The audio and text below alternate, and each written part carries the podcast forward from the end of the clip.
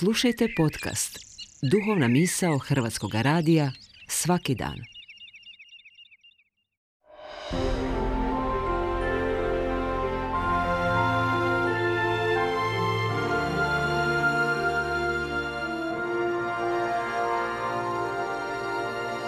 Duhovna misao. Urednica je Blaženka Jančić.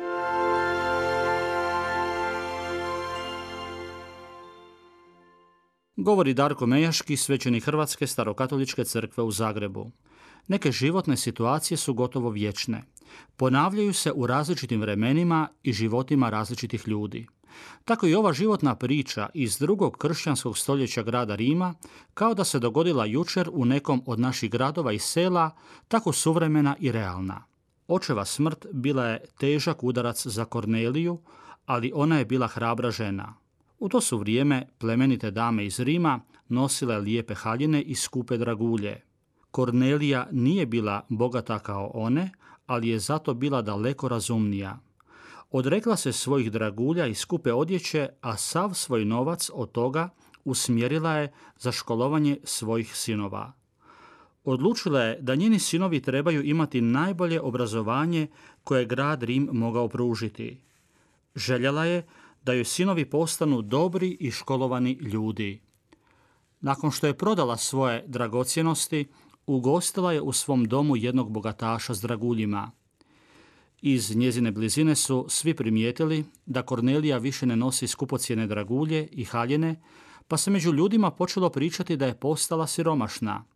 Je li istina da si presiromašna, upita je njezin gost. Upravo su u tom trenutku Kornelijini sinovi ušli u kuću, a ona je rekla, ne, nisam siromašna, evo mojih dragulja. Vrijede više od svih dragulja koje ste mi pokazali. Koliko je majki i očeva proživjelo ovu životnu priču, to samo Bog zna, a broj sigurno nije mali.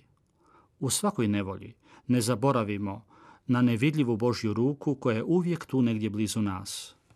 Ako kao kršćani ili pak dobri ljudi iskažemo svoju nježnost i milosrđe prema našim bližnjima, onda će i Bog biti nama blizu, te će se pobrinuti za sve naše potrebe.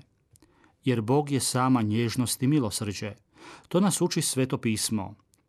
Budimo i mi na tom putu nježnosti i milosrđa na kojem je naš predvodnik Isus iz Nazareta. On je jedina osoba s kojom možeš podijeliti najskrovitije tajne svoje nutrine i savjesti, bez straha da te neće razumjeti.